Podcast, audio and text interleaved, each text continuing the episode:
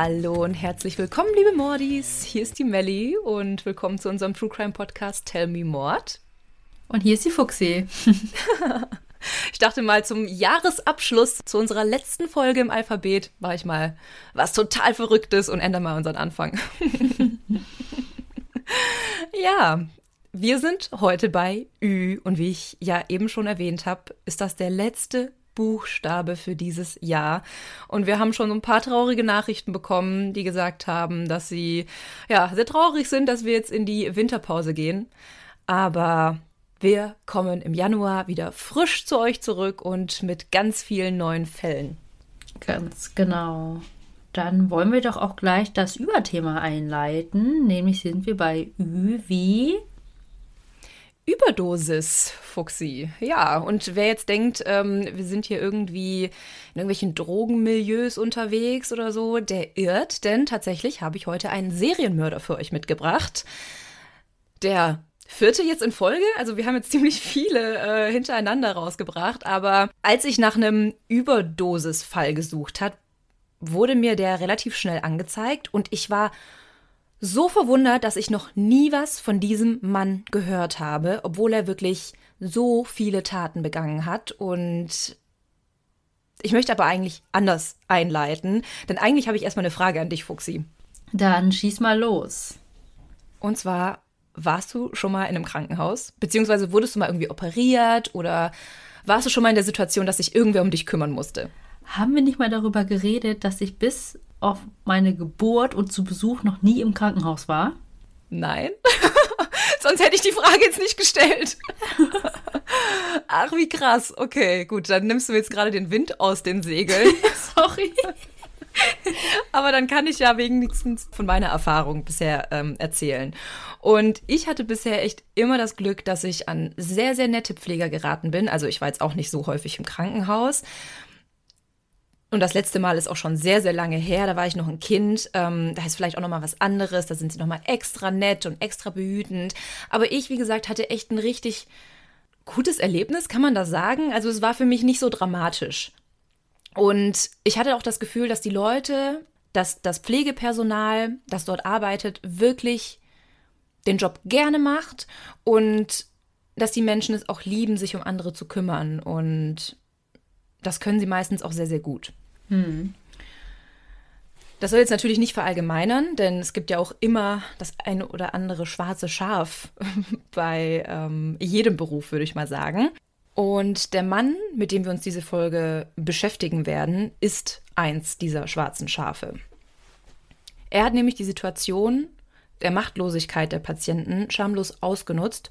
Und nicht nur das, denn er wurde durch seine Taten zum gefährlichsten Serienmörder der Geschichte New Jerseys und sprengte tatsächlich sogar die Mordrekorde von John Wayne Gacy. Und man muss jetzt auch noch dazu sagen, dass die Dunkelziffer weitaus höher gewesen sein könnte.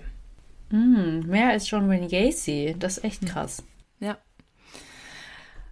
Deswegen werde ich jetzt auch in dem Fall, also ich werde viele Namen der Opfer nennen, aber ich kann einfach auch aus Zeitgründen und weil sich einfach vieles wiederholt, nicht alle benennen. Aber ich werde euch eine Seite hochladen, wo ihr später auch alle Opfer nachvollziehen könnt, wann er wo sein Unwesen getrieben hat. Aber erstmal zu ihm selbst, denn um wen handelt es sich überhaupt? Nämlich geht es heute um Charles Cullen. Und wie immer würde ich sagen, starten wir am besten am Anfang, und zwar bei seiner Kindheit. Charles Edmund Cullen wurde am 22. Februar 1960 in einem kleinen Haus in West Orange, New Jersey geboren. Seine Eltern Edmund und Florence Cullen ließen sich dort nieder, um eine Familie zu gründen. Edmund lernte Florence in England kennen, als er dort als Soldat während des Zweiten Weltkriegs stationiert war. Nach dem Krieg nahm er dann Florence mit nach New Jersey, wo die beiden dann heirateten. Edmund wurde Busfahrer und Florence Hausfrau und Mutter. Denn die beiden bekamen gemeinsam acht Kinder, von denen Charles Cullen das jüngste war. Also sie hatten drei Jungs und fünf Mädchen. Für die Familie war Charles aber ja so eine kleine Überraschung, denn die restlichen Kinder waren schon weitaus älter als er. Also als er dann im frühen Kindesalter war, waren viele seiner Geschwister bereits im Teenageralter oder junge Erwachsene. Und Charles sagte später auch, dass er bereits als Kind wusste, dass seine Geburt und er ein riesiger Fehler waren. Denn seine Kindheit war ziemlich trostlos und unglücklich und das ging los, als sein Vater nur sieben Monate nach seiner Geburt mit 56 Jahren plötzlich starb. Und jetzt war seine Mutter komplett alleine mit acht Kindern. Sie mussten von Sozialleistungen leben und hatten eigentlich ja selten genug zum Überleben. In den nächsten Jahren versuchte Florence auch jemand Neues an ihrer Seite kennenzulernen, weil es einfach alleine mit acht Kindern nicht ganz so einfach war. Aber die meisten Männer schreckte die Anzahl an Kindern eher ab. Also sie blieb dann auch bis zum Schluss alleine. Hm. Charles war auch eher so der Mitläufer. Also wie ich ja schon gesagt habe, er war das jüngste Kind und auch mit einem großen Altersunterschied und ihm wurde nicht wirklich Beachtung geschenkt. Später sagt er, dass die männlichen Partner seiner Schwestern ihn sehr schlecht behandelten und auch seine Brüder hatten mit ihren eigenen Problemen zu kämpfen. Also die waren zum Teil drogensüchtig oder hatten andere kriminelle Vorstrafen. Das heißt, er hatte halt kein wirklich gutes männliches Vorbild. Und auch in der Schule ging es Charles eigentlich nicht besser. Denn er war eher ja, ein recht hagerer und blasser Junge und durch seine Erscheinung wurde er dann von seinen Mitschülern gemobbt. Er wehrte sich eigentlich auch nicht häufig. Also er war eher so der Zurückhaltende und hatte Angst, irgendwie groß was zu sagen. Und das führte dazu, dass er halt noch mehr gemobbt wurde von seinen Mitschülern. Mhm, er war leichtes Opfer. Ja, genau. Er hatte also weder in der Schule Anschluss noch zu Hause und das führte halt dazu, dass sich der kleine Charles immer weiter selbst isolierte. Hm. Diese Isolation und auch, dass er ohnehin ja sehr einsam war, führte dazu, dass Charles schon sehr früh an Depressionen litt. Und das führte ihn mit neun Jahren zu einer, wie ich finde, absolut schockierenden Tat, denn mit neun versuchte Charles sich das erste Mal sein Leben zu nehmen. Oh nein. Ja, und ich sag extra das erste Mal, weil es werden noch mindestens 20 weitere Male folgen. Mit neun. Ey, da bist mhm. du doch mhm. irgendwie gerade, weiß ich nicht, dritte, vierte Klasse. Ja, ja. Und das fand ich halt auch so krass, dass er halt wirklich schon so früh wusste, er ist ein Fehler oder so früh dachte, er sei ein Fehler und seine Geburt war ein Fehler und er sich dann mit neun tatsächlich versucht, das Leben zu nehmen. Also man muss sagen, der Versuch war natürlich nicht erfolgreich, weil ansonsten würden wir heute nicht über ihn sprechen. Aber ich finde die Tatsache schon sehr krass. Hm. Er nahm da nämlich einen alten Chemiebaukasten, den er noch zu Hause hatte, wie viele Kinder zu Hause haben, und mixte dann verschiedene Chemikalien zusammen und trank dann das ganze Glas aus. Aber es passierte halt nicht der gewünschte Effekt, denn statt sich das Leben zu nehmen, wurde ihm halt einfach nur unglaublich schlecht und er musste sich mehrfach übergeben. Ja, es war bestimmt auch extra so, dass die Kinder damit nichts Lebensgefährliches machen können. Kann ich mir auch vorstellen, aber bei jedem Chemiebaukasten steht auch immer dran, dass das nur zu verwenden ist, wenn ein Erwachsener dabei ist. Also ich weiß nicht genau, was da für Chemikalien sind. Ich hatte nie einen. Hm. Aber es war auf jeden Fall nicht erfolgreich. Diesen Versuch bekam eigentlich auch keiner so richtig mit. Also im Grunde wäre das ja mit neun Jahren auch ein totaler Hilfeschrei gewesen und man hätte mit ihm sofort zu einem Psychologen gehen müssen, der mit ihm an seinen Depressionen arbeitet. Aber wie ich ja schon gesagt habe, er war eher so der Mitläufer. Seine Mutter hat versucht, das Geld für die Familie ranzukriegen und er war ohnehin sehr isoliert und hat nicht viel mit den anderen gesprochen. Deswegen geht man davon aus, dass keiner wirklich von dem Versuch mitbekommen hat. Ja, und man geht da wahrscheinlich auch nicht davon aus, dass er sich das Leben nehmen wollte, sondern dass ein Kind darüber nicht nachgedacht hat und neugierig war ja. und es einfach getrunken hat. Genau. Oder? Ja. Ja, genau. Das habe ich nämlich auch gedacht. Ja, nach diesem Versuch widmete sich Charles dann seiner dunklen Seite immer mehr und fing an zu schreiben. Also Schreiben und Literatur war so ein bisschen sein Ausweg und es half ihm, mit vielen Dingen klarzukommen. Und im Jahr 1971 schrieb er sogar ein ganzes Buch. Zu dem Zeitpunkt war er elf Jahre alt. Krass. Und das nannte sich Infinity Years Will Never Know. Und in dem Buch geht es darum, wie es ist, in einer Welt aufzuwachsen, wo das Leben keine Rolle spielt. Und wir erinnern uns, er ist elf Jahre alt, also wie dunkel waren denn bitte seine Gedanken mit elf schon? Und ja, wie krass ist es, dass sich ein Elfjähriger über sowas überhaupt Gedanken macht? Das ist genauso gruselig, wie wenn kleine Kinder solche Zeichnungen anfertigen.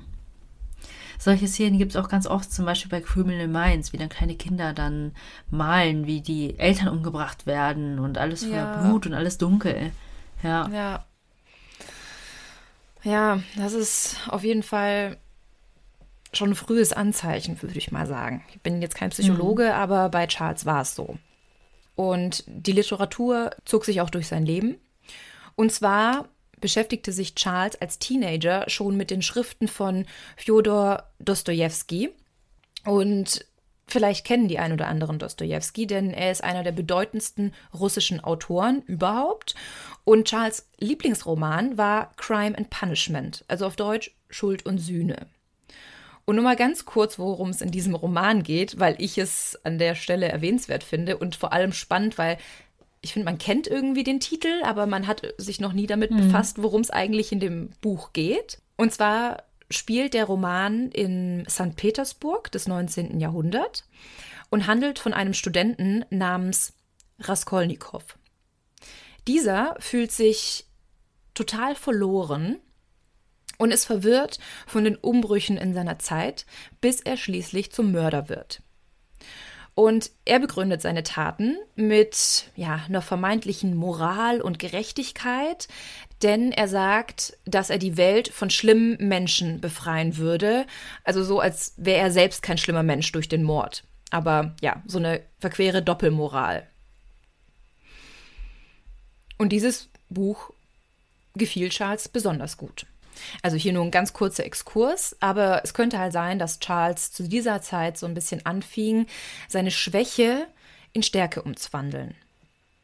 Und das hören wir jetzt in der nächsten Geschichte sozusagen, denn Charles Mobbing hörte einfach nicht auf. Also er wurde noch immer in der Schule wegen seines Aussehens gehänselt und wegen seiner Art. Und 1977 wurde er trotz alledem überraschenderweise zu einer Party eingeladen. Und jetzt könnte man eigentlich denken, dass er sich darüber freuen müsste, dass er endlich Anschluss findet, dass die Leute mit ihm zusammen sein möchten. Aber er wusste, dass er nur eingeladen wurde, damit die Leute sich über jemanden lustig machen konnten auf der Party. Mhm. Ja. Also er hat das irgendwie mitbekommen. Jetzt hätte er eigentlich auch einfach nicht zur Party gehen können und die Leute auflaufen lassen, aber stattdessen geht er hin und was er mitbringt, ist ein kleines Fläschchen Rattengift. Und damit hatte er vor, die Partygäste zu vergiften. Wie alt war er da jetzt? Auch so wieder um die 11, 12, oder? Nee, das ist jetzt im Teenageralter, also so mit 17 Ach so. war das. Genau.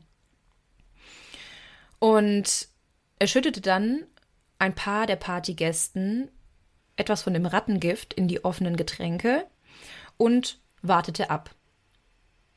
Aber zum Glück starb niemand. Also die Mengen reichten nicht aus, um jemanden umzubringen. Den Leuten wurde nur unglaublich schlecht, aber niemand dachte über eine Vergiftung nach, sondern einfach eher an den übermäßigen Alkoholkonsum. Weil die waren ja alle noch minderjährig und da konnte man einfach davon ausgehen, dass sie den Alkohol nicht vertrugen. Hm.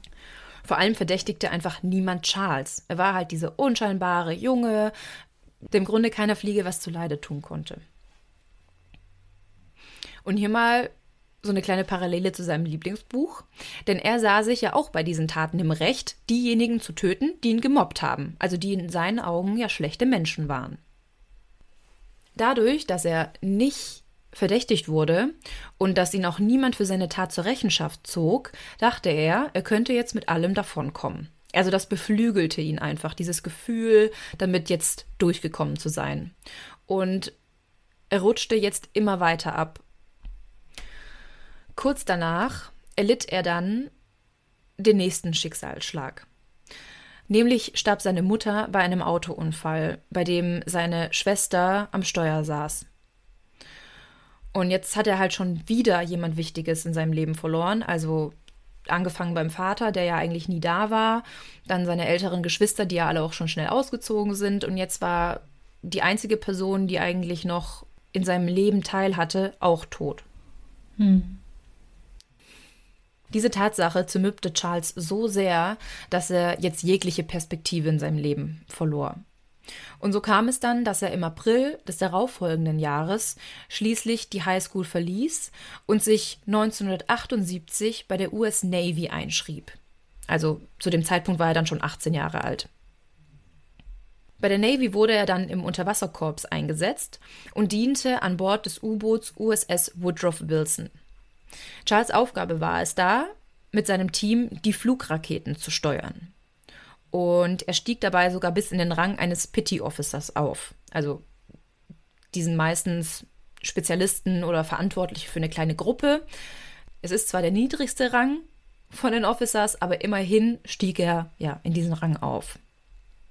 Bei der Navy wusste auch niemand was von seiner mentalen Instabilität. Also es wusste keiner von seinem Selbstmordversuch mit neun oder dass er versucht hatte, seine Klassenkameraden zu vergiften. Was ja auch logisch ist, hat ja keiner mitbekommen. Hm. Er machte eigentlich eine gute Arbeit, aber er war nie der Überflieger. Also er flog meistens so ein bisschen unterm Radar. Er war gut, aber nicht herausragend. Aber auch bei der Navy hörten die Mobbereien nicht auf. Normalerweise werden die Fresh Fish, wie sie am Anfang alle heißen, wenn sie zur Navy kommen, immer ein bisschen gemobbt. Aber Charles wehrte sich halt überhaupt gar nicht. Und das war ein gefundenes Fressen für ja, diese gestandenen Seeleute.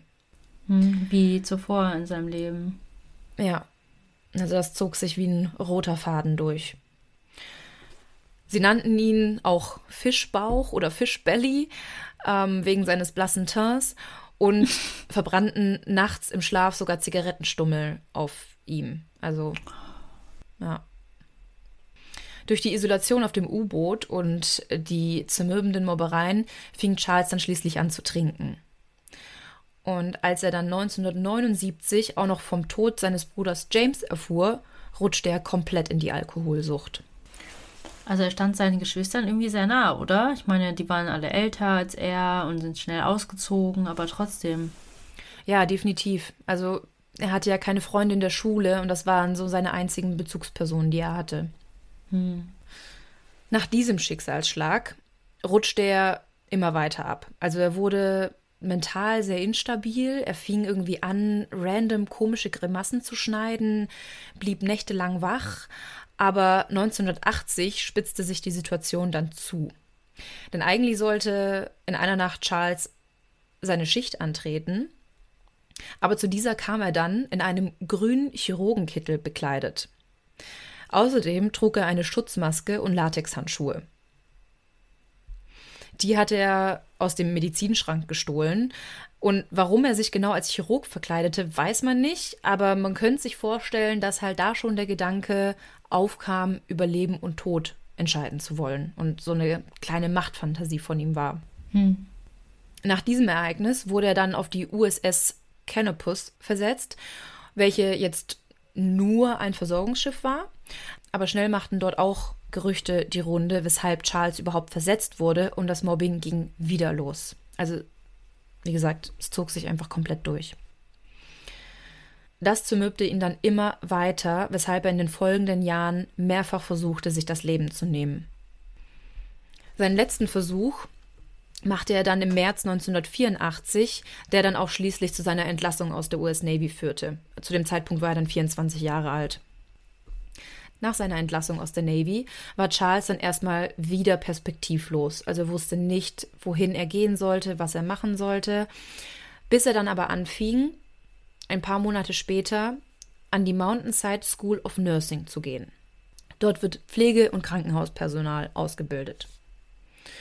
Und diese Schule war dann wie so ein Twist für Charles, denn er war der einzige Mann in seiner Klasse und wurde tatsächlich auch ein bisschen beliebt. Er wurde sogar zum Klassensprecher gewählt und ja, es lief jetzt plötzlich endlich mal alles gut für Charles. Da er aber kaum Geld zum Leben hatte und die Schule ja auch irgendwie bezahlt werden musste, musste er mehrere Jobs annehmen.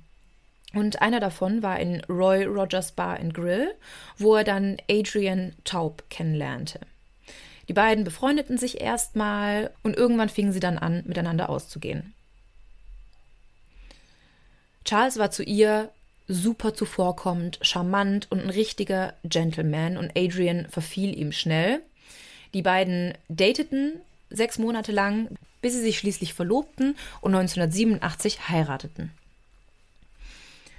Kurz darauf machten die beiden Flitterwochen bei den Niagara-Fällen, aber die mussten sie abbrechen, als Charles einen Job im St. Barnabas Medical Center in Livingston in New Jersey bekam. Dort fing er dann an, Mitte Juni 1987 als Intensivpfleger zu arbeiten. Im Oktober zogen er und Adrian in ein kleines Haus in der Gegend und Adrian fing an, als Programmiererin zu arbeiten. Sie hatte die Tagschichten, während Charles die ganze Nacht arbeiten musste, aber trotz ihren gegensätzlichen Schichten schienen die beiden sehr glücklich mit der Situation zu sein. Vor allem, weil Charles endlich seine Berufung gefunden hatte. Ihm machten auch die ganzen Überstunden nichts aus, er machte Extraschichten und er wurde sehr für seine Arbeit gelobt. Wieder einer, der seinen Job liebt. Ja. Diesmal einer, der gerne zur Arbeit geht. Ja. Aber je mehr sich Charles dann in die Arbeit vertiefte, desto mehr distanzierte er sich von Adrian. Die beiden schienen irgendwann mit der Zeit eher wie Mitbewohner als zwei Eheleute zu sein. Und in der wenigen Zeit, die Charles zu Hause war, fing er nun wieder an, sich selbst zu isolieren. Er hatte ja jetzt eigentlich Anschluss und er hatte eine Frau und auch ein paar Freunde auf der Arbeit, aber irgendwie konnte er das nicht ertragen und er richtete sich dann ein Zimmer im Keller ein und verbrachte manchmal mehrere Stunden damit, sich einfach allein dort unten zu betrinken. Hm, typischer Man Cave. Ja. Fehlten noch der Billardtisch und die Bar. Wobei die Bar hatte er. Oder einfach Gaming Schreibtisch. Ja, Zockerraum. ja. 1988 bekamen die beiden. Liebe Mordis, wir haben heute einen ganz besonderen Werbepartner für euch. Denn heute könnt ihr nicht nur mit unserem Code sparen, sondern ihr spart mit jeder einzelnen Bestellung automatisch. Es geht heute um Motatos. Vielleicht hat der eine oder andere bereits von ihnen gehört, denn Motatos rettet Lebensmittel, die es aufgrund von Überproduktion zum Beispiel oder Saisonalität oder von zu kurzem oder teils überschrittenem MHD nicht in den regulären Handel geschafft hätten. Und wie schon gesagt, ihr könnt hier richtig geile Schnäppchen ergattern, denn die Lebensmittel und auch Drogerieprodukte könnt ihr mit bis zu 80% Rabatt kaufen. Und wir mussten natürlich auch zuschlagen und haben heute unsere Box zugeschickt bekommen, die wir gemeinsam mit euch auspacken wollen. Ich hole es mal ganz kurz. Oh. oh Mann, das ist ganz schön schwer. Ja, ich weiß auch, was wir uns bestellt haben, dass es so schwer ist. Wir haben uns hauptsächlich für Sachen entschieden, die wir ohnehin im Alltag gebrauchen können. Zum Beispiel hier, Melli, schau mal. Unser beider Lieblingsmilchersatz. Die Alpro Not Milk im Achterpack für gerade einmal 16,79 Euro mit 30% Rabatt. Der Normalpreis wäre 23,92 Euro. Wir haben damit also über 7 Euro gespart. Ich liebe diese Hafermilch einfach so sehr. Ich packe die in alles rein. In meinen Kaffee, in meinen Müsli. Also mega, mega geil. Aber, Moment, ich muss mal gucken, was wir hier noch haben. Eieiei. Oh, ich habe hier noch was ganz Leckeres. Da mussten wir sofort zuschlagen, als wir das gesehen haben. Nämlich haben wir uns Bio-Edamame Fettuccine bestellt, die regulär 4 Euro pro Packung kosten würden. Also finde ich persönlich ziemlich teuer und mache immer einen großen Bogen darum, weil ich die einfach so gerne mag, aber es nicht einsehe, so viel Geld auszugeben. Aber beim Motatos gab es ganze 68% Rabatt. Also wie krass bitte. Und wir haben gerade mal 1,29 Euro bezahlt. Ja, total. Meistens hat mich hier wirklich der Preis vor einem Kauf abgeschreckt. Ich schaue aber mal weiter, was wir noch so haben. Oha, hier mein Daily Allrounder, der Express Benz Vollkorn Naturreis, den ich fürs Mittagessen gerne schnell in die Mikrowelle packe. Den haben wir hier für 35% weniger ergattern können. Den liebe ich auch so sehr. Ich nehme mir den wirklich fast jede Woche mit auf die Arbeit, ins Büro, wenn es einfach mal schnell gehen muss in der Mittagspause. Und guck mal, Fuxi, ich habe mich hier besonders drauf gefreut. Das sind Gemüsechips. Da kosten zwei Packungen gerade nur 2,38 Euro. Und ich würde sagen, der nächste Filmabend kann kommen. Und wahrscheinlich wird es mal wieder eine True Crime Doku. Sehr wahrscheinlich. Aber für mich darf es bei einem Filmeabend auch gerne mal süß sein. Dafür habe ich mir erstmal 21% reduzierte Oreos bestellt. Du schwörst ja auf Oreos, denn die sind ja sogar vegan. Genau. Und ich muss gerade ein bisschen schmunzeln, denn ein Unboxing in einem Podcast ist wirklich ziemlich dumm. Aber Lebensmittel verschwenden ist noch viel dümmer, Leute. Vor allem bei so niedrigen Preisen. Und das Geile ist, ihr könnt bei uns sogar doppelt sparen, denn mit unserem Code TellMeMod15 alles groß und zusammengeschrieben, spart ihr nochmal 15% extra. Dieser Code ist gültig bis zum 31.03.2024 und alle weiteren Infos und Links zur Website findet ihr wie immer in unseren Show Notes. Und wir schauen jetzt einfach mal weiter, was wir noch so alles Leckeres in unserer Box finden können. Ihr erstes Kind Shauna und anfangs schien sich Charles wieder ein bisschen zusammenzureißen. Also er liebte die Kleine über alles und Adrian dachte, es geht wieder bergauf. Aber als Adrian dann eines Tages nach Hause kam, als Charles eigentlich auf die Kleine aufpassen sollte, stand die Tür sperrangelweit offen und Charles war nicht zu Hause. Nur wenige Minuten später kam er dann hereinspaziert, als wäre nichts gewesen, und sagte, dass er nur eben eine kleine Runde spazieren war. Mit dem schlafenden Baby halt alleine zu Hause. Mhm. Mit der Zeit schien sich dann Charles Zustand auch immer weiter zu verschlimmern.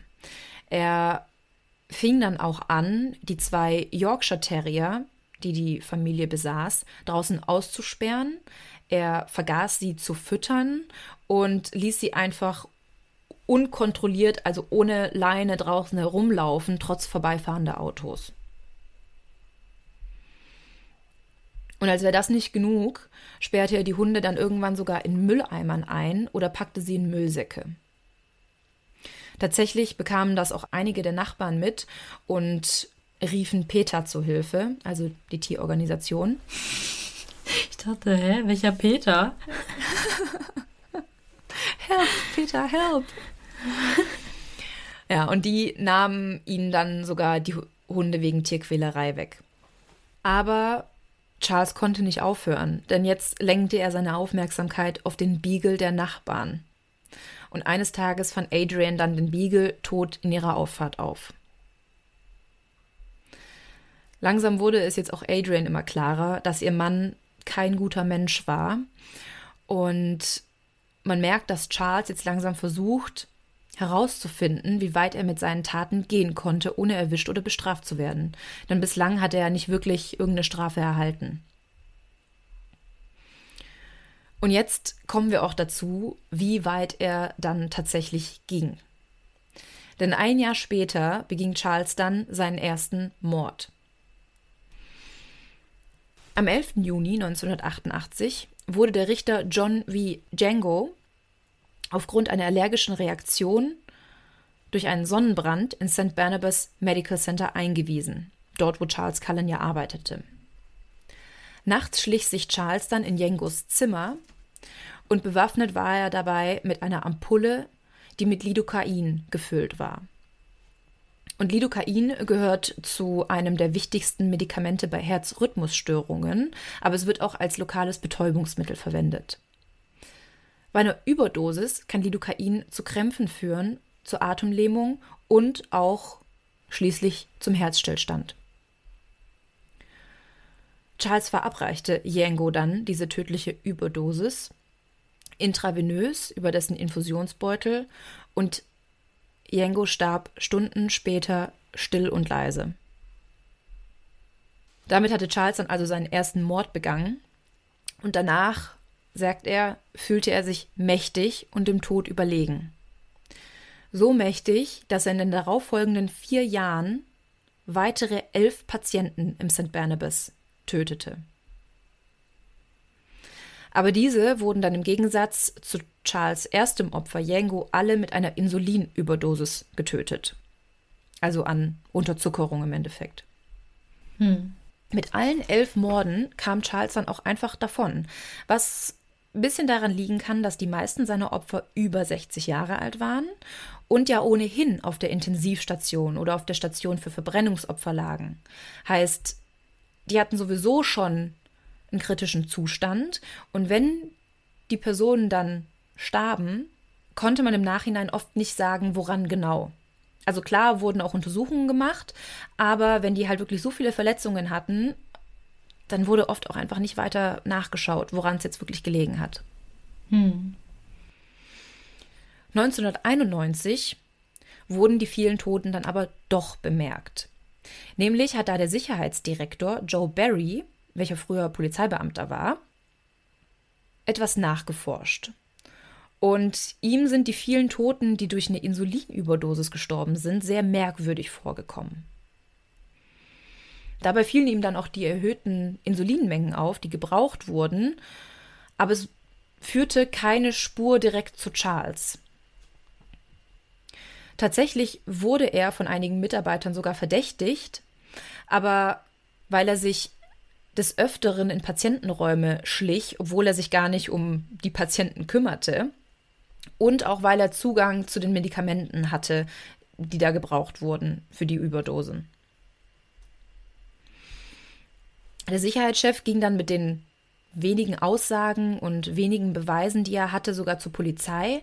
Aber die Polizei wollte von der ganzen Sache nichts wissen oder wollte damit erstmal nichts zu tun haben, denn sie wollten die Bevölkerung erstens nicht beunruhigen, solange es keine stichhaltigen Beweise gab.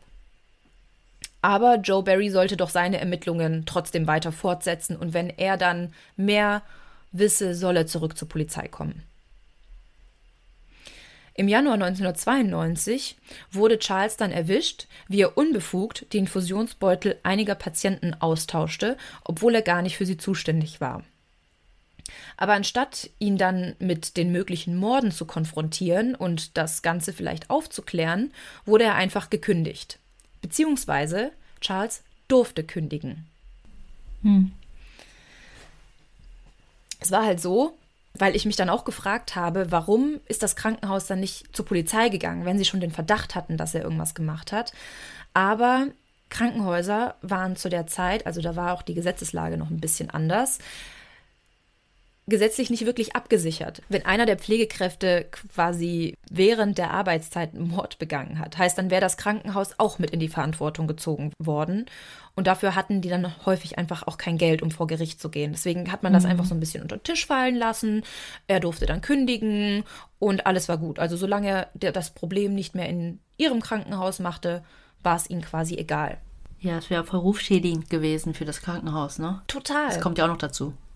Ja, und für Charles war das aber jetzt wie der absolute Ego-Push. Also er wurde nicht erwischt, er kam da einfach mit davon. Und im Februar 1992 fing er dann an, im nächsten Krankenhaus zu arbeiten. Nämlich ging er dann ins Warren Hospital in Phillipsburg, New Jersey. Und dort nahm sich auch niemand die Zeit oder fragte mal im alten Krankenhaus nach, denn die hatten so Pflegepersonalmangel, dass sie einfach jeden Namen, der sich dort beworben hatte. Und die Qualifikation mitbringt. Ne? Genau, ja. Im Sommer 92 wurde dann seine zweite Tochter Saskia geboren. Und wie auch vorher bei seiner Tochter Shauna hatte er ganz kurz Interesse an dem Kind und fing dann wieder an, maßlos zu trinken. Adrian, seine Frau, hielt die ganze Situation zu Hause nicht mehr aus, weil ihr Mann einfach immer merkwürdiger wurde und sie reichte schließlich im Jahr 93 die Scheidung ein. Später zeigte sie ihn sogar wegen häuslicher Gewalt an. Und durch die Scheidungspapiere und die Klage wegen häuslicher Gewalt wurde dann auch Charles als Alkoholiker dargestellt. Außerdem erzählte Adrian, wie ihr Mann in den letzten Jahren die Haustiere quälte oder zum Beispiel sogar Streichanrufe bei Haushalten von kürzlich Verstorbenen tätigte. Also wie makaber kann man sein? Hm. Und trotz allem erhielt Charles sogar das geteilte Sorgerecht für seine Töchter. Er zog dann schließlich aus dem gemeinsamen Haus aus und wohnte in einem kleinen Apartment in der Schaefer Avenue in Phillipsburg, wo er sich dann auch wieder versucht, das Leben zu nehmen. Nämlich mixt er am 21. Januar 93 verschiedene Pillen zusammen und nahm sie dann mit Alkohol ein. Aber auch diesen Versuch überlebte Charles. Nachdem er sich dann von diesem Selbstmordversuch zwei Wochen erholt hatte, kehrte er wieder zu seiner Arbeit zurück. Dort wusste auch keiner, dass er versucht hatte, sich das Leben zu nehmen. Also er hat scheinbar nur Urlaub eingereicht oder eine Krankmeldung und kam dann nach zwei Wochen einfach wieder, als wäre nichts gewesen. Im Warren Hospital ermordete er in der nächsten Zeit dann drei weitere Personen. Lucy McAvarro, 90 Jahre alt, Mary Natoli, 85 Jahre alt und Helen Dean, die sich eigentlich sehr gut nach einer Krebs-OP erholte. Und sie starb nach ihrer Entlassung zu Hause an einem Herzstillstand. Also sie war quasi schon kurz davor entlassen zu werden und dann kam Charles in das Zimmer, schickte ihren Sohn hinaus, weil er sich noch mal um sie kümmern musste, was ihrem Sohn auch super merkwürdig vorkam. Und als sie dann nach Hause kam, starb sie.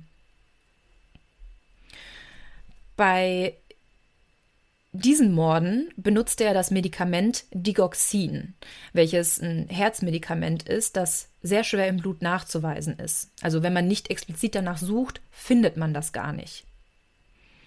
Und eigentlich wird das bei Herzrhythmusstörungen oder Herzinsuffizienz eingesetzt. Und natürlich wusste Charles das, dass das sehr schwer nachzuweisen ist und fing auch an, damit zu morden. Helen, also sein letztes Opfer in dem Krankenhaus, sagte sogar kurz nach der Überdosis zu ihrer Familie und anderen Pflegern, dass sie sich irgendwie nicht gut fühlen würde und dass ein, so ihre Worte, sneaky male nurse, also so ein hinterlistiger Pfleger, ihr etwas verabreicht hatte, als sie schlief. Allerdings wurde die Aussage in dem Moment nicht wirklich ernst genommen. Nach ihrem Tod kam das aber ihrem Sohn sehr merkwürdig vor und er ging dann der Sache nach. Er erzählte das dem Krankenhauspersonal und Charles musste sich tatsächlich zwei Lügendetektortests unterziehen, welche er beide bestand. Hm. Aber wir wissen ja, wie aussagekräftig ja. die sind. Der Leichnam von Helen wurde sogar exhumiert, um ihn auf Gift zu untersuchen. Allerdings wurde nicht auf Digoxin getestet. Und damit konnte es auch nicht gefunden werden. Im März 1993 brach Charles dann in die Wohnung seiner Kollegin Michelle Tonelson ein. Die beiden haben sich ein paar Mal gedatet, aber Michelle merkte schnell, dass das zwischen den beiden einfach nichts werden kann. Und trotzdem versuchte es Charles immer und immer wieder bei ihr. Er kaufte ihr Lebensmittel, teure Geschenke, machte ihr schließlich sogar einen Heiratsantrag, den sie dann auch ablehnte. Und er brach dann bei Michelle ein, als sie und ihr Sohn schliefen. Michelle wachte dann auf, als sie hörte, wie ein Fenster brach und fand Charles dann in der Küche auf. Sie rief die Polizei und sprach mit ihm, bis dann diese eintraf, und er wurde dann wegen Hausfriedensbruchs festgenommen und später zu einem Jahr auf Bewährung verurteilt. Am Tag nach seiner Entlassung beging Charles dann einen weiteren Suizidversuch. Woraufhin er sich dann zwei Monate Urlaub nahm und in eine psychiatrische Klinik wegen Depressionen eingeliefert wurde. Das brachte aber alles nichts, weil bis zum Ende des Jahres unternimmt Charles zwei weitere Suizidversuche. Also ich habe jetzt nicht mitgezählt, bei wie vielen wir mittlerweile sind, aber es ist schon extrem viel. Obwohl er ja wegen Hausfriedensbruchs verurteilt wurde und auch der Verdacht bestand, dass er Helen Dean umgebracht haben soll, wurde er nicht gekündigt. Stattdessen kündigte er wieder seine Stelle am 1.12.1993. Vier Monate später, im April 94 dann, nimmt Charles einen neuen Job im Hunterson Medical Center im Raritan Township, New Jersey an. Dort arbeitete er dann wieder drei Jahre lang auf der Intensivstation und der kardiologischen Station. Er behauptet, dass er in den ersten beiden Jahren im Hunterton Medical Center keine weiteren Morde begangen hat was man aber jetzt im Nachhinein auch nicht mehr nachvollziehen kann, da das Krankenhaus die Unterlagen zum Zeitpunkt seiner späteren Verhaftung und Verurteilung bereits vernichtet hatte. Hm. Und warum sollte er auch einfach so aufhören? Eben. Also, das macht überhaupt keinen Sinn. Er hat ja wirklich die ganze Zeit eigentlich gemordet, wenn ihm die Gelegenheit kam. Aber im Jahr 1996 ging es dann wieder los. Zwischen Januar und Juli 96, also innerhalb von sieben Monaten, beging Charles fünf weitere Morde. Und wieder verabreichte er den Patienten eine Digoxin-Überdosis. Kurz nach den Morden kündigte er erneut seine Stelle, aber nicht, weil es irgendwie Untersuchungen gab, sondern einfach, weil er wollte. Danach ging es dann weiter ins nächste Krankenhaus, nämlich ins Morristown Memorial Hospital in Morristown, New Jersey. Ist er dann eigentlich immer umgezogen oder sind die alle nicht so weit weg nee, er ist voneinander? tatsächlich umgezogen. Also es sind ja auch immer verschiedene Städte, in denen er Mhm. lebte und tatsächlich wechselt er auch Ja. gleich den Bundesstaat. Aber New Jersey hast du doch die ganze Zeit Genau, gesagt, aber oder? jetzt äh, demnächst. Also es kommt noch. Okay, aber bisher nur New Genau, Jersey. bisher nur New Jersey, aber irgendwann wird ihm da der Boden doch zu heiß. Mhm. In diesem Krankenhaus wurde er dann 97 aufgrund seiner schwachen Leistung entlassen. Und zwei Monate später versucht er wieder, sich selbst umzubringen. Daraufhin wird er im Oktober 97 ins Warren Hospital eingeliefert und später in eine psychiatrische Anstalt verlegt, um dort wegen seiner Depression endlich mal behandelt zu werden. Aber er hatte dort so große Angst, dass die Pfleger ihn vergiften, dass die dort nicht groß was anstellen konnten. Er hat von sich auf andere geschlossen. Ja, genau. Er, der die ganze Zeit wahllos Menschen tötet, hat Angst, dass er selbst vergiftet wird. Und nur wenige Tage nachdem er dort eingeliefert wurde, verließ er die Anstalt wieder, ohne dass die Behandlung angeschlagen hatte. Im Februar 98, nach sechsmonatiger Arbeitslosigkeit, wurde Charles dann vom Liberty Nursing and Rehabilitation Center in Allentown, Pennsylvania eingestellt. Also jetzt ging er in einen anderen Bundesstaat. Denn in New Jersey hatte er jetzt schon viele Krankenhäuser durch. Da hat er die Verurteilung wegen Hausfriedensbruchs, die Anzeige wegen Körperverletzung bei seiner Frau und auch den Verdacht, Helen Dean umgebracht zu haben. Heißt, da waren so ein paar Sachen passiert und ihm wurde das alles so ein bisschen zu heikel. In diesem Krankenhaus arbeitet er auf der Krankenstation, wo Patienten betreut werden, welche Beatmungsgeräte zum Überleben benötigten. Und auch hier dauert es nicht lange, bis Charles nach einem neuen Opfer Ausschau hielt. Diesmal traf es Francis J. Henry, der wegen eines Autounfalls ins Krankenhaus kam. Und nur kurze Zeit später bekam er eine Insulinüberdosis und starb elf Tage später an den Folgen. Obwohl Charles sogar gesehen wurde, wie er mit diversen Spritzen das Patientenzimmer betrat, wurde er nicht verantwortlich gemacht, sondern die eigentliche Pflegerin des Patienten, Kimberly Pepe. Und diese wurde dann sogar gefeuert. Aber auch schon wieder einfach gefeuert, statt irgendwie Anklage zu erheben oder so. Ja, genau. Ja. Also Charles hat sich halt um einen Patienten gekümmert, der gar nicht seiner war, sondern halt der von Kimberly und sie hat dann im Endeffekt ja, Hm. die Kündigung dafür bekommen. Das Liberty Nursing and Rehabilitation Center entließ Charles aber dennoch fünf Monate später, im Oktober 98, denn er wurde schon wieder gesehen, wie er mit Spritzen in der Hand ein Patientenzimmer betrat und ohne sie wieder herauskam. Nachdem dann ein Pfleger, weil ihm das Ganze ganz komisch vorkam, das Zimmer des Patienten betrat, wurde dieser mit gebrochenem Arm, allerdings ohne Einstichwunden, vorgefunden. Obwohl es keine Einstichstelle gab und auch keine Überdosis, wurde Charles trotzdem beschuldigt, den Patienten unplanmäßig Medikamente verabreicht zu haben. Und daraufhin wurde er entlassen, aber wieder ohne Anzeige. Das waren jetzt fünf Krankenhäuser und mindestens 20 Opfer und die ganze Zeit kam er ungestraft davon. Und nur eine Woche nach seiner Entlassung fiel Charles dann an, im Easton Hospital in Easton, Pennsylvania zu arbeiten. Dort war er dann von November 98 bis 99 tätig und brachte da am 30. Dezember den 78-jährigen Ottomar Schramm mit einer Überdosis Digoxin um.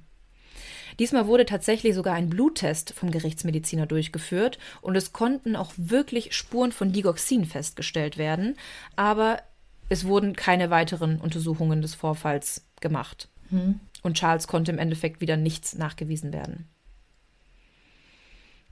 Und wieder wurde er einfach entlassen, weil er quasi zuletzt gesehen worden ist, wie er in das Krankenzimmer kam. Und der Vorfall wurde einfach unter den Teppich gekehrt. Charles fand jedoch, wer hätte es anders gedacht, wieder Arbeit. Und so fing er dann im März 1999 seinen neuen Job auf der Station für Brandverletzungen im Lehigh Valley Hospital in Allentown, Pennsylvania an. Sechs Monate nach seiner Einstellung ermordete Charles dann sein jüngstes Opfer bisher und diesmal traf es den 22-jährigen Matthew Mattern, der eigentlich auch nur wegen Brandverletzungen verursacht durch einen Autounfall eingeliefert wurde. Wieder eine Überdosis Digoxin. Charles behauptet später, dass diese Tat eine Tat der Barmherzigkeit war, denn er wollte ihn von seinem Leid erlösen. Ja, es hat mich tatsächlich auch so ein bisschen erinnert an ein paar Fälle, die man aus Deutschland kennt. Mhm.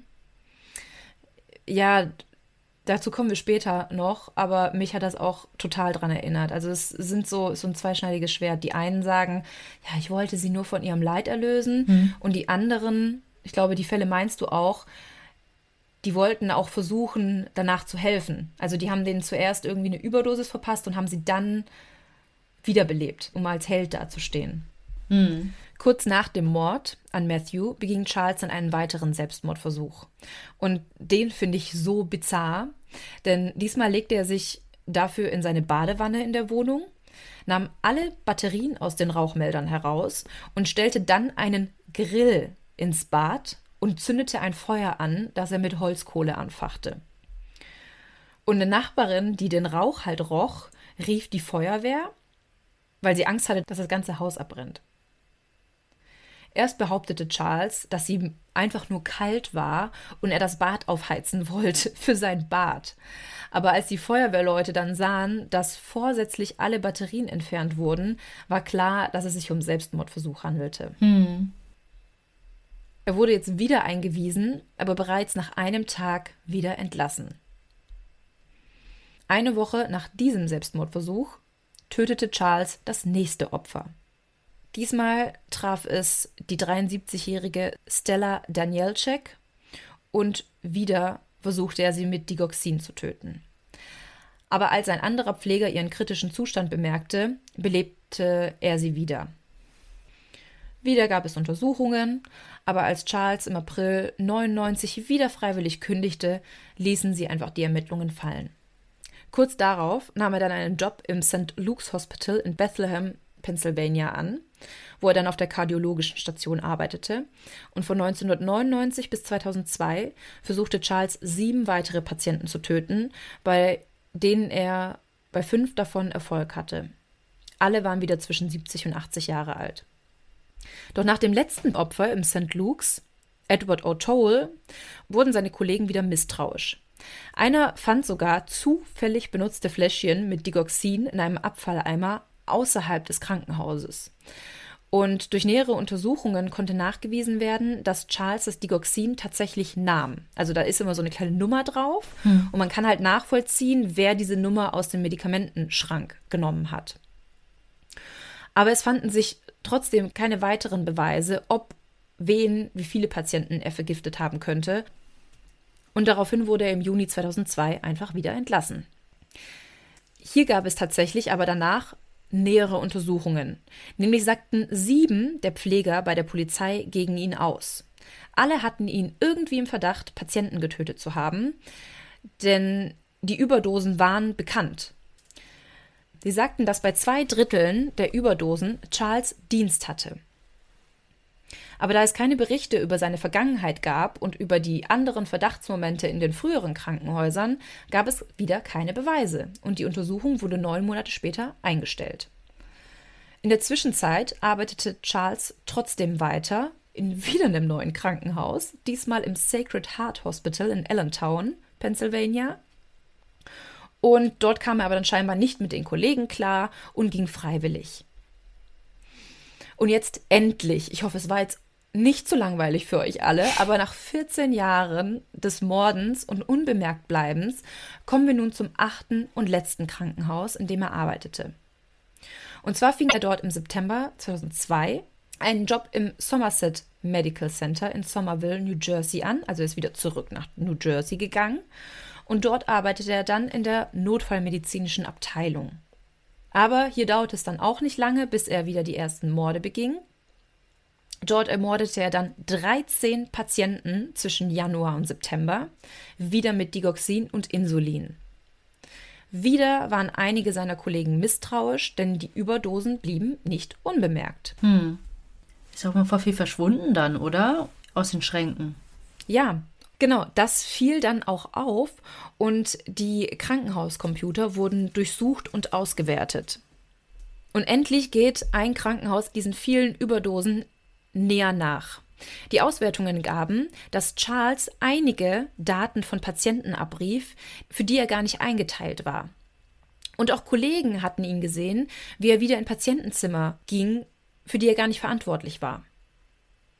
Außerdem konnte man bei den Auswertungen erkennen, dass Charles in den computergesteuerten Medizinschränken Medikamente nachfragte, die seinen Patienten aber nie verschrieben worden sind. Und jetzt wird auch der Geschäftsführer des Poison Information and Education Systems von New Jersey auf die Vorgänge in diesem Krankenhaus aufmerksam. Er warnt die Krankenhausleitung sogar im Juli 2003, dass mindestens vier verdächtige Todesfälle von Überdosen darauf hinweisen könnten, dass einer der Angestellten Patienten töten würde.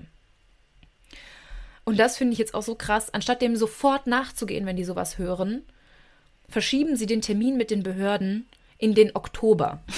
Also von Juli auf Oktober. Und in dieser Zwischenzeit hatte Charles weitere fünf Morde begangen. Und bei einem sechsten sogar versucht. Ja, erstmal ist das krass und zweitens kannst du dann noch irgendwie in der Zwischenzeit noch Spuren verwischen. Okay, er wusste wahrscheinlich nicht, dass sie ihm auf den Fersen sind, aber weiß ich nicht, wie du sagst, sind einfach drei Monate oder so. Ja, vor allem, wenn du den Verdacht hast, dass ein Pfleger die Patienten tötet, dann musst du doch sofort handeln, hellhörig ja. werden und sofort was tun. Ja, das haben sie nicht gemacht. Sie haben gewartet, damit fünf weitere Patienten verloren. Aber die Behörden waren noch immer alarmiert und sie belegten das Krankenhaus sogar mit einer Geldstrafe, da dieses versäumt hatte, eine nicht tödliche Überdosis von Insulin zu melden. Und das Insulin hatte Charles einem Patienten verabreicht. Also das war das sechste Opfer, was nicht gestorben ist. Aber als dann ein weiteres Opfer im Oktober wegen eines zu niedrigen Blutzuckerspiegels durch eine weitere Insulinüberdosis starb, alarmierte das Somerset Medical Center endlich selbst die Behörden.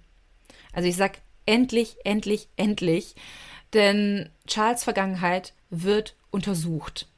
Also jetzt setzt sich wirklich mal einer hin und ruft alle Krankenhäuser an, in denen er gearbeitet hat, kontrolliert jegliche Behörden, schaut, ob die Person Vorstrafen hat. Und natürlich kommen jetzt alle Verdachtsmomente zum Vorschein. Also jeder Verdachtsmoment in jedem anderen Krankenhaus, die irgendwie schon dachten, dass er damit verwickelt gewesen sein könnte. Und sie erfuhren dann auch von dem Hausfriedensbruch bei Michelle Tonnelson, den unzähligen Selbstmordversuchen, der Tierquälerei und auch der Körperverletzung an seiner Frau.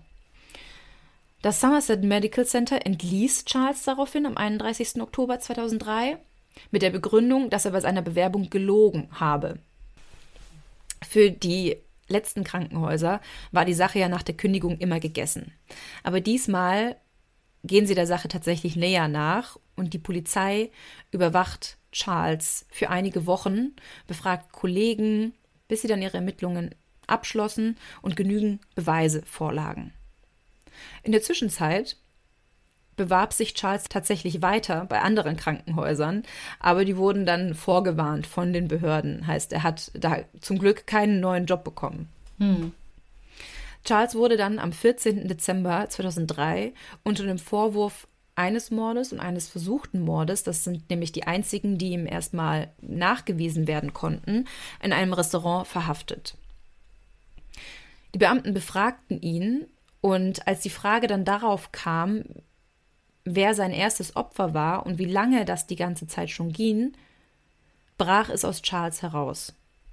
Sein Geständnis ging sieben Stunden lang und er gestand zum Schluss etwa 30 Morde durch tödliche Überdosen begangen zu haben und zahllose versuchte Morde.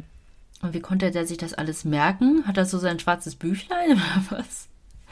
Ja, das ist nämlich die Sache. Er kann sich das eben nicht merken, sondern das sind die, woran er sich erinnern kann. Ja.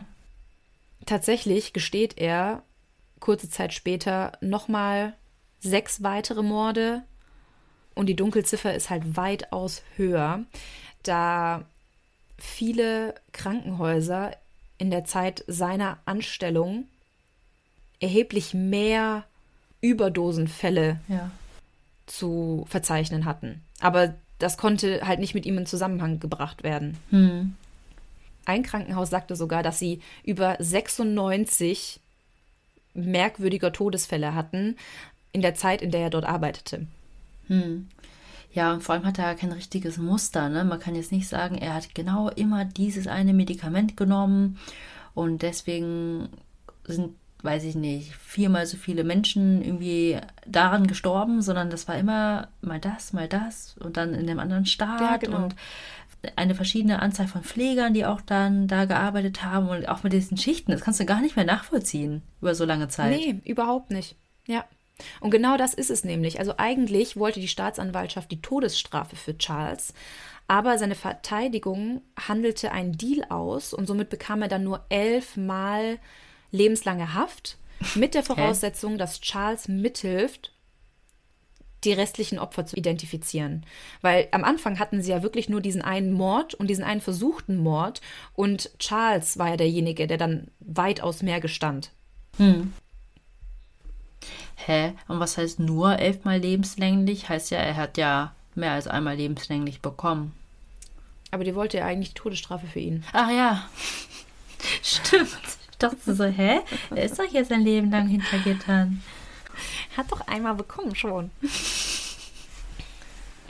Also bitte nur elfmal. Nein, drei. Am 10. März 2006 wurde Charles Cullen dann in den Gerichtssaal des obersten Richters von Lehigh County, William Platt, zur Urteilsverkündung gebracht. Und bei dieser Urteilsverkündung, das ist wirklich so herzzerreißend, bekamen die Hinterbliebenen der Opfer dann die Möglichkeit, ein paar Worte an Charles zu richten.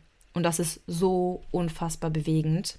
Ich werde euch davon ein Video hochladen, weil es wirklich schrecklich ist. Also viele waren auch dort, die sowieso ein komisches Gefühl hatten, wie ihre Liebsten zu Tode gekommen sind.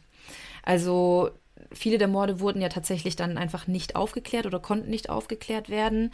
Und sie waren halt einfach nur da, weil sie das Gesicht von Charles nochmal sehen wollten oder weil sie ihm nochmal was sagen wollten. Hm. Und Charles kam aber damit überhaupt nicht klar. Also er konnte den nicht in die Augen schauen, er schaute ständig weg. Er war dann auch irgendwann so verärgert über diese ganze Situation, dass er dem Richter immer wieder sagte, Your Honor, you need to step down. Also so von wegen, das muss hier endlich mal aufhören. Und er wiederholte das 30 Minuten lang. Also er sagte diesen Satz 30 Minuten lang, bis der Richter sogar Charles knebeln ließ. Und selbst da versuchte er den Satz immer wieder zu wiederholen. Am Ende der Urteilsverkündung wurde er zu weiteren sechs lebenslangen Haftstrafen verurteilt, ohne die Möglichkeit einer vorzeitigen Haftentlassung. Weiß man denn abschließend jetzt irgendwas zu seinen Motiven? Warum hat er das gemacht? Ich meine, wir haben viel über seine Kindheit erfahren, aber wie, hängt das vielleicht damit zusammen oder keine Ahnung? Ja, im Grunde weiß man nicht wirklich was über seine Motive. Also er behauptet zwar oft, dass er irgendwie das Leiden der Patienten enden lassen wollte und ihnen Leid und Schmerz ersparen wollte, aber gleichzeitig erzählte er den Ermittlern auch, dass es sich meistens um Spontanentschlüsse gehandelt hat. Also dass er damit gar nicht geplant hatte, die umzubringen. Mhm. Also ist ja dieses Argument, dass er sie nicht leiden sehen wollte, hinfällig. Also im Endeffekt kann man es halt wirklich nicht sagen. Man geht aber davon aus, dass einfach diese Depressionen, die ja schon in der frühen Kindheit anfingen, einen großen Teil dazu beigetragen haben. Hm. Zusätzlich das Mobbing und dass er sich einfach irgendwie stark und überlegen fühlen wollte. Also irgendwie so über Leben und Tod entscheiden wollte. Ja, daran habe ich auch gedacht, als du meintest, der Entscheider zu sein, die Macht zu haben, über Leben und Tod zu entscheiden. Ja, genau. Deswegen vielleicht auch dieser mhm. Chirurgenkittel, den er sich damals angezogen hat, so, so dieses Machtgefühl zu haben. Ja, und weil er eben so ja, für sich und auch für seine Mitschüler und, weiß ich nicht, andere Jugendlichen so unbedeutend war, so mhm. unscheinbar. Deswegen auch seine Gedanken vielleicht, ja, macht doch eh keinen Unterschied, wenn ich weg bin. Ja, ja, genau. Das dachte er ja auch ganz oft. Ich meine, deswegen auch diese unzähligen Selbstmordversuche. Es ist, ja. es, es ist echt super schwierig zu sagen. Und ähm, er zeigt auch nicht wirklich Reue, bis zum Schluss nicht. Also mhm. auch danach der Urteilsverkündung. Was man ja auch gehört hat, nachdem dann die Hinterbliebenen sprechen durften und ihn wirklich dann ja konfrontiert haben mit seinen Taten und anstatt sich dann irgendwie zu entschuldigen, sagt er dem Richter, er solle doch das bitte stoppen und aufhören. Und der Richter war dann halt so krass und hat ihn knebeln lassen, damit er sich das noch bis zum Schluss anhören muss. Aber zum Glück haben danach tatsächlich 37 Staaten in den USA, also darunter auch Pennsylvania und New Jersey, neue Gesetze veranlasst, die den Arbeitgeber sozusagen ermutigen sollen, ihren Angestellten ehrliche Beurteilungen auszustellen. Also man kennt es ja hier aus Deutschland, wenn man ein Zeugnis bekommt, dann kannst du ja quasi einfordern, ein gutes Zeugnis zu kriegen. Mhm. Und äh, dort ist es jetzt halt so, dass die wirklich nach bestem Wissen und Gewissen so ehrlich wie möglich dieses Zeugnis machen müssen, gerade in diesem Pflegebereich, weil es einfach über Leben und Tod entscheiden kann. Mhm. Ja, macht auf jeden Fall Sinn. Ja, krasser Fall. Also ich muss sagen, dass wenn man sowas gehört hat, dass man vielleicht jetzt nochmal drüber nachdenkt, dass man, wenn man ins Krankenhaus geht oder ins Krankenhaus muss, ja wirklich sein Leben in die Hände von anderen legen muss. Und ja. da sollte man wirklich dem System vertrauen können. Ja, genau das ist ja. es halt. Und das ähm, finde ich halt so krass, dass es dann Leute gibt, die das tatsächlich ausnutzen. Hm. Ich meine, vielleicht so ein kleiner Ratschlag, wobei das vielleicht auch nicht immer helfen kann. Bei Charles war es ja so, dass er häufig bei Patienten war, für die er gar nicht verantwortlich war. Also die meisten Toten, die er zu verantworten hatte, waren ja tatsächlich Patienten, für die er gar keine Pflegeberechtigung hatte. Für die er nicht zuständig war. Genau. Also, äh, wenn euch das jetzt mal passiert, wenn ihr im Krankenhaus liegt und es kommt ein fremder Pfleger zu euch, dann fragt doch noch mal genauer nach, wo ist denn eigentlich, ähm, ja, die eigentliche ja, toll. Und Person. dann ist die im Urlaub und hat sich krank gemeldet und du so, nee, nein. Ist mir egal, ich möchte nur von dir. Mhm. nee. Ich weiß, das wird wahrscheinlich nicht funktionieren, ist auch nicht realistisch, aber das war so ein Gedanke, der mir da kam. Ja, ich finde es halt einfach schade, wie du sagst. Es gibt diese schwarzen Schafe auch in anderen Bereichen und das ist dann wirklich zum Leidtragen der eigentlichen Pfleger. Ja, genau. Na gut. Und kommen wir zu unserer Rubrik. Surprise, surprise. Ja. Aber Moment, warte. Bevor wir zu dieser Rubrik kommen, wollte ich nur mal eine Einsendung vorlesen. Oder zumindest erwähnen. Nämlich haben wir in der letzten Folge doch nicht gewusst, was wir mit Siegfried und der Sage und so meinten. Und dann hat uns jemand einen Wikipedia-Artikel geschickt, Siegfried der Drachentöter. Ja, ja, Siegfried der Drachentöter, genau das meinte ich. ja, genau, also das hätten wir auch aufgeklärt. Und jetzt zum Gruß. Heute möchten wir die Lara grüßen. Du hast in Bezug auf unsere letzte Folge geschrieben, dass du unsere Fälle total interessant findest und gerade eben diese Art von uns magst, zwischen Ernsthaftigkeit, Mitgefühl, aber auch gleichzeitig Humor. Und ich glaube, das ist auch oh. das, was Melly und ich anstreben, dass es wirklich genau das Mittelmaß ist. Mhm. Dass wir uns auf gar keinen Fall lustig machen wollen, irgendwie über irgendwen oder über irgendwas, aber es auch schon echt düstere Themen sind. Und wir irgendwie versuchen, da ein bisschen lockerer mit umzugehen.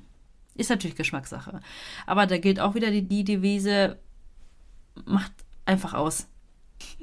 Wenn ihr das nicht mögt, dann hört weg. Hört weg. Genau. Wir zwingen euch nicht Ihr habt nicht mal dafür bezahlt. Einfach abschalten. genau. Oh, das ist eine schöne Nachricht. Das ist doch ein schöner Jahresabschluss. Mhm. Und sie hat noch gesagt, dass unser Podcast positiv abhängig macht. Oh. positiv abhängig. Also, liebe Grüße gehen raus an dich, liebe Lara. Und wie wir ja auch schon letzte Folge gesagt haben, wir verabschieden uns nach dieser Folge in die kleine, wie ich finde, wohlverdiente Winterpause. Und um euch da natürlich nicht auf dem Trocknen sitzen zu lassen, wiederhole ich nochmal meinen Appell. Versucht doch einfach mal bei Podimo reinzuhören. Also wenn ihr Lust habt auf spannende Geschichten, spannende Podcasts, die man so vielleicht noch nicht kennt, dann würde ich euch wirklich empfehlen, einfach mal bei Podimo reinzuhören um die Zeit einfach ein bisschen zu überbrücken, weil irgendwann hat man ja auch auf seinem Podcast-Player jeden Podcast irgendwie schon mal durch oder mal reingehört und es hat einem nicht gefallen. Und ja, das ist auf jeden Fall mal eine schöne Abwechslung. Hört da einfach mal rein. Und wie wir jetzt auch schon letztes Mal erwähnt haben, könnt ihr da gerne über unseren Link drauf zugreifen. Den findet ihr bei Instagram, aber auch in den Show Notes. Und da bekommt ihr 14 Tage kostenlos. Und ihr könnt euch dann die ersten 14 Tage quasi durchprobieren, mal reinhören, reinschnuppern, was euch gefällt oder was euch nicht gefällt. Und wenn ihr sagt, ihr möchtet das Angebot nicht weiter nutzen, könnt ihr das einfach kündigen. Also ihr seid zu nichts verpflichtet und ansonsten kostet das im Monat auch nur 4,99, was ich auch bereit bin zu bezahlen. Also ich äh, zahle das jetzt, glaube ich, schon seit anderthalb Jahren und bin sehr zufrieden. Hab's noch nicht kündigen wollen. Genau. Dann, ja, ich werde euch auf jeden Fall vermissen und ja, Melly euch auch. Ja. Aber wir werden mal bestimmt das eine oder andere Lebenszeichen von uns geben, sei es hier im Podcast-Player oder auch auf Instagram. Also, Genau. dann bleibt uns nur noch zu sagen, was wir immer sagen. Wir hoffen, ihr habt Lust auf mehr bekommen. Oder Mormort. Und ich wünsche euch wunderschöne Feiertage und einen guten Rutsch ins neue Jahr, liebe Mordis. Jetzt passt unser Abspann gar nicht. Egal. Tschüss.